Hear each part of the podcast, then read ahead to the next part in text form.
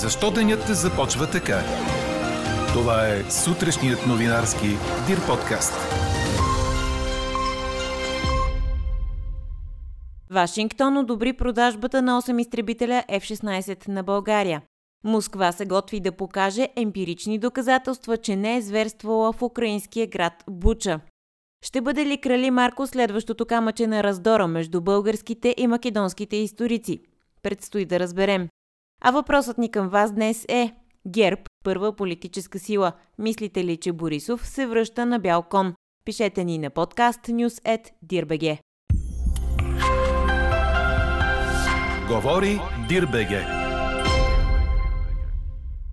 Добро утро, аз съм Елза Тодорова. Чуйте подкаст новините тази сутрин на пети април. Започнал с температури от два до четири градуса, денят ще ни зарадва и с по-топли часове. До четиринайсет до деветнайсет градуса, според прогнозата на синоптика ни Иво Некитов. Ще има облаци, но в Северна България слънцето ще пробие над тях. В югозападните райони преди обяд ще превали слабо, а в Дунавската равнина ще се появи слаб вятър.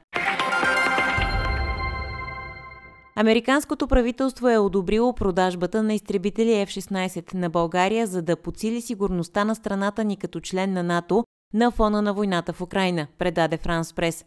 Става дума за осем самолети, единайсет двигатели и друго прилежащо оборудване и муниции за сумата от един милиард и шейсет и седем милиона долара.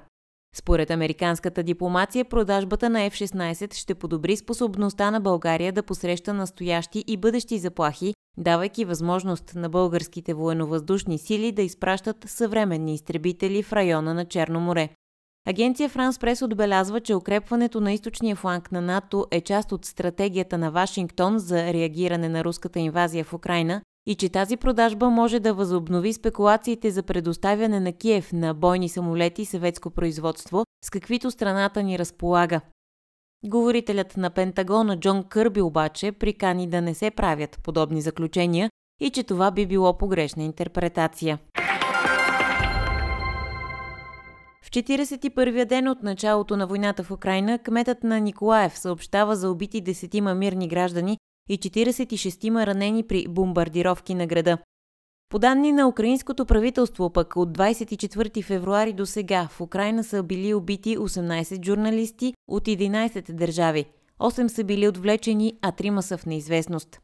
Според губернатора на Луганска област, руските сили подготвят масирана атака срещу украинските войски в тази област в източна Украйна и призова жителите да я напуснат веднага. Русия е препозиционирала около две трети от силите си от района на Киев, като голяма част от тях са се изтеглили в Беларус, където се очаква да бъдат преоборудвани, след което да бъдат пренасочени към други части на Украйна, пък твърди високопоставен служител на американската отбрана, цитиран от Ройтерс. Вчера от обсъдения пристанищен град Мариупол са били изведени хиляда петстотин и петдесет цивилни.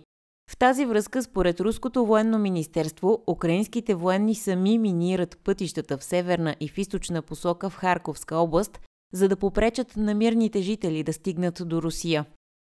Продължава възмущението по линия на случилото се в Буча. Германия обяви за персона нон грата четирийсет руски дипломати от посолството в Берлин, а трийсет и петима ще бъдат прогонени от Франция.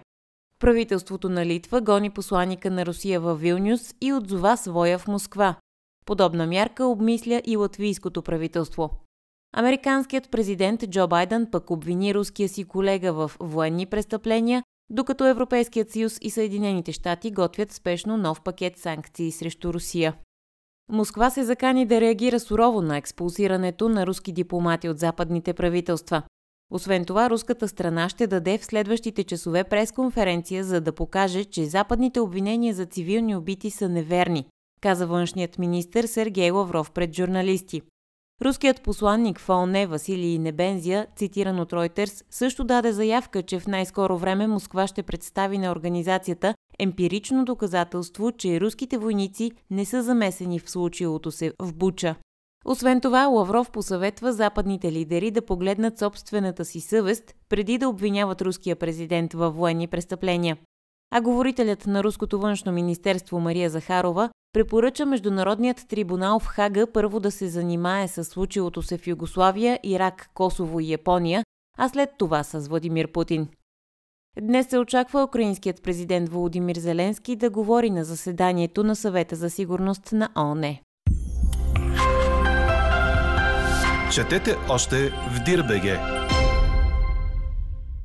Кристал Палас победи с три на нула Арсенал в лондонското дерби от тридесетия кръг на английската висша лига, предаде Корнер. Играчите, водени от бившия капитан на артилеристите Патрик Виейра, доминираха в двубоя и впечатлиха своите фенове с още една запомняща се победа. През този сезон орлите триумфираха и срещу Тотнъм със същия резултат, а освен това постигнаха равенство срещу шампиона Манчестър Сити. Арсенал игра неубедително предвид формата си в пролетния дял на шампионата, която включваше само две загуби – срещу Сити и Ливърпул. Потвърди се тенденцията топчиите да се затрудняват срещу Палас, като в последните осем мача имат едва една победа. Загубата на Арсенал означава, че тимът остава с петдесет и четири точки на петото място, колкото има и четвъртият Тотнъм. Чухте сутрешния новинарски Дир подкаст. Подробно по темите в подкаста четете в дир точка би джи. Какво ни впечатли преди малко?